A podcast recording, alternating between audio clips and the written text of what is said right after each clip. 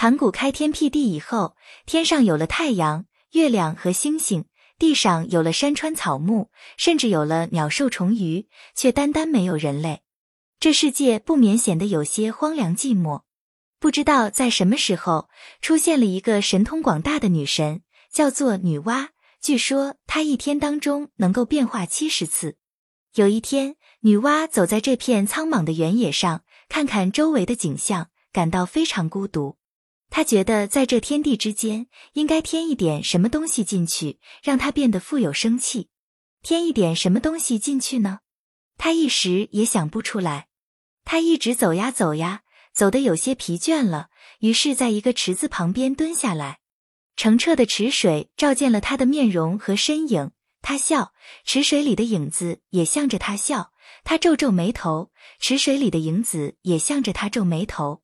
他猛然醒悟了，这天地之间不就是少了像自己一样的生物吗？那为什么不创造一种像自己的生物来加入这个世界呢？这样想着，他顺手从池边抓起一团黄泥，掺糊了水，在手里揉捏着，揉捏成了一个娃娃样的小东西。他把这个小东西放到地面上，奇迹出现了，这个泥捏的小家伙刚一接触到地面，马上就拥有了生命，活了起来，并且一开口就喊妈妈。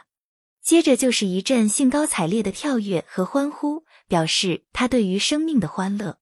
女娲看着她亲手创造的这个聪明美丽的生物，又听见妈妈的喊声，不由得乐在心头，喜上眉梢。她给她创造的这可爱的小东西取了一个名字，叫做人。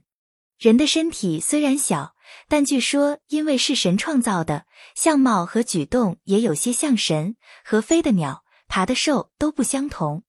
看起来似乎更有一种管理宇宙的非凡气概。女娲对于自己这优美的作品感到十分满意，于是她又继续用黄泥做了许多能说会走的可爱的小人儿。这些小人儿在她的周围欢呼跳跃，嘴里总是喊着妈妈妈妈，这使她精神上有说不出的高兴和安慰。从此她再也不感觉到孤独和寂寞了。于是她又继续用黄泥做了许多能说会走的可爱的小人儿。